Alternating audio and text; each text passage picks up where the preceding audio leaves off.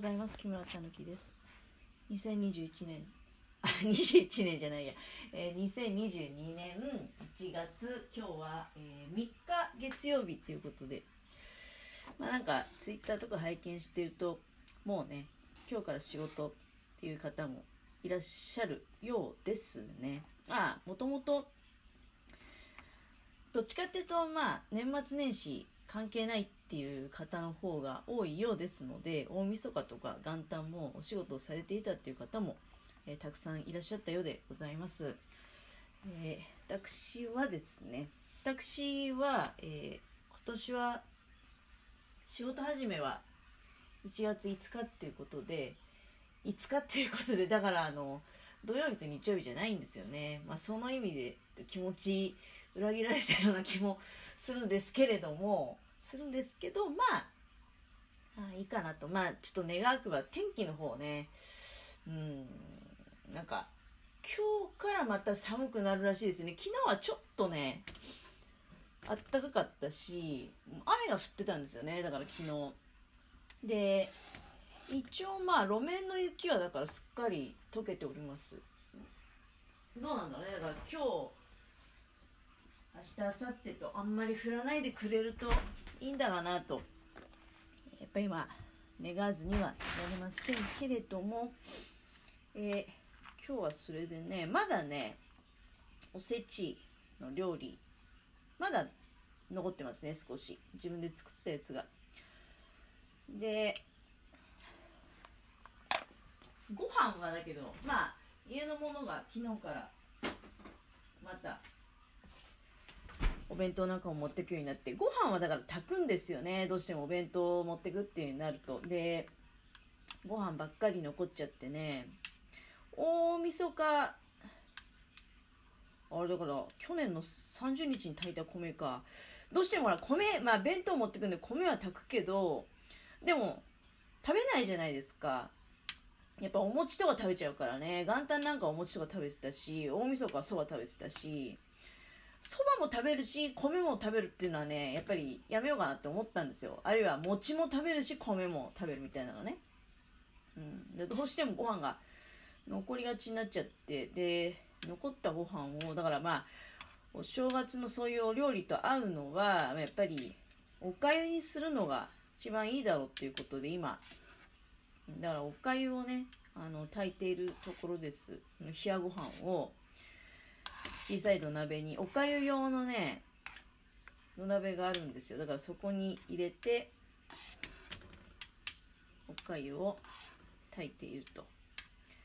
おかゆがだから続いてるね朝は。でもまあいいんじゃないかな。おかゆお腹に優しいじゃないですか。で土鍋で炊くとなかなか冷めないしね。冷めないしあとおかゆにするとねご飯粒やっぱりそうだね。倍にはなるよね。だから別にあのケチくさい意味で倍になるっていう増量的なね増やしてやろうっていうことじゃなくてあの食べ過ぎなくてやっぱり済みますよ。なので、えー、おかゆを炊いてまあもうねあのいくら作り置きが日持ちするって日持ちするものだって言っても。で台所とっても寒いからね。あのいやもう冷蔵庫張りに冷蔵庫より寒いかもしれないですね。とは言ってもねあのそろそろまあ酢の物はまだ持つけど煮しめとかそういう類はそろそろ片付けておかないとなあと。買ってきたかまぼことかもだいたい1月5日ぐらいまでの賞味期限なんですよね。だからあそういったものももういつまでも大事に取っておくんじゃなくて、えー、片付けていくと。私の行きつけのスーパーは今日が初売りみたいでなんかすごくお誘いのメールが来ましたけど、うん、確かにやっぱ初売りって安いよね。だからあれかなあの昨日あたりなんかもねうんどうなんだろうね。イオンとかって昨日あたりからだったのかな。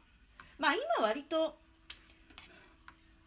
1日はもう絶対休んでるしなんか2日からとかね、うん、で私の行きつけのスーパーはだから3日からっていうことでまあ去年なんかもやっぱりねあの多分去年なんかコロナでえそんなねこう初売りだなんて言って大騒ぎすると良くないよっていうことで、うん、おかゆのちょっと今味を見たんだけど。おかゆって塩入れますよね。いやあの私は入れますけれども中には塩分のことを気にしてね入れないっていう人もいるのかもしんないね。まあ何しろ去年の初売りっていうのはあんまりそのしてるっていうイメージなかったよね。それこそ福袋もオンラインで買うとかああいうのが多かったんじゃないかと思うんですけど今年はやっぱりだからそういう意味ではちょっと戻ってるよね。あの多分初売りに出かけられた方も結構いらっしゃるんじゃないかと思いますしうん。私はまあ自分の中ではねだからまだまだちょっと買い物は行かないでおこうかなって。思ってますね。今日のそのお誘いもだからお断りと。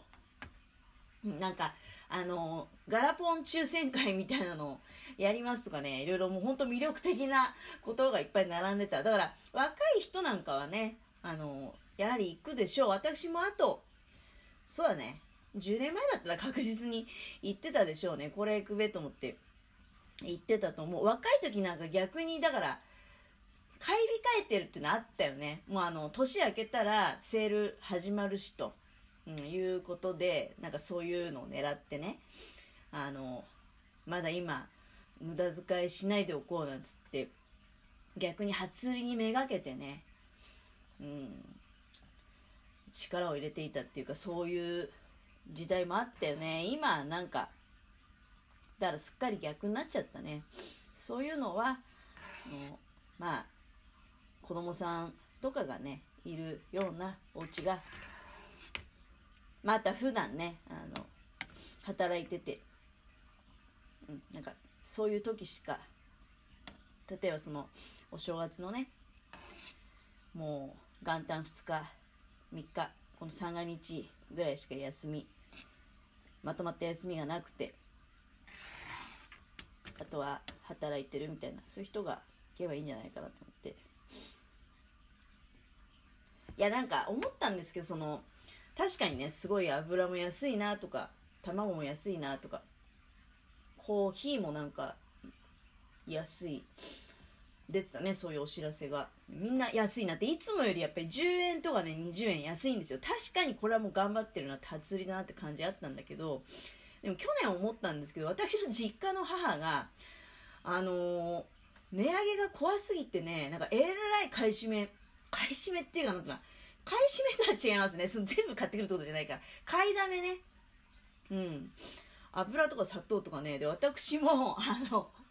ありがたいんですけど、私の分まで、あのー、買ってくれててね。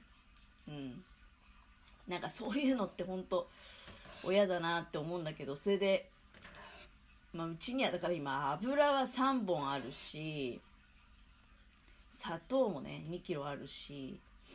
いや、どうせ正月使うでしょとか言って、なんか、立て続けにね、なんか、一月おきに1キロ、行くたんびにだから1キロの砂糖をくれてたんですよ。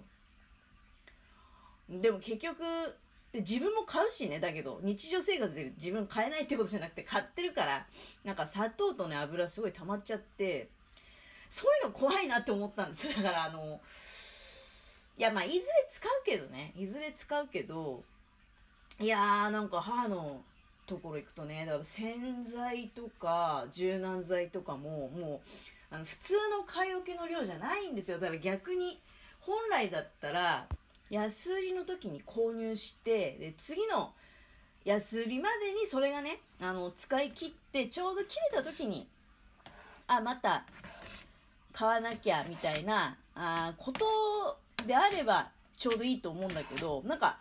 うちの母の場合だからその最低ストックが何本あると安心するのかなっていうのがあるわけですよ。もう柔軟剤4つぐらいあるし洗剤も4つぐらいあったしね。で油もやっぱりなんか34本あるんですよ。そんなにたくさん使わないでしょって。だから逆になんか古古くしてね。まあ洗剤とか柔軟剤ならまだいいんだけど油とかは、まあ、砂糖は一応賞味期限ないんですよ。あれは法律的に賞味期限打たなくて OK なあ食品ですので問題はないんだけどそれでもさやっぱり多少はね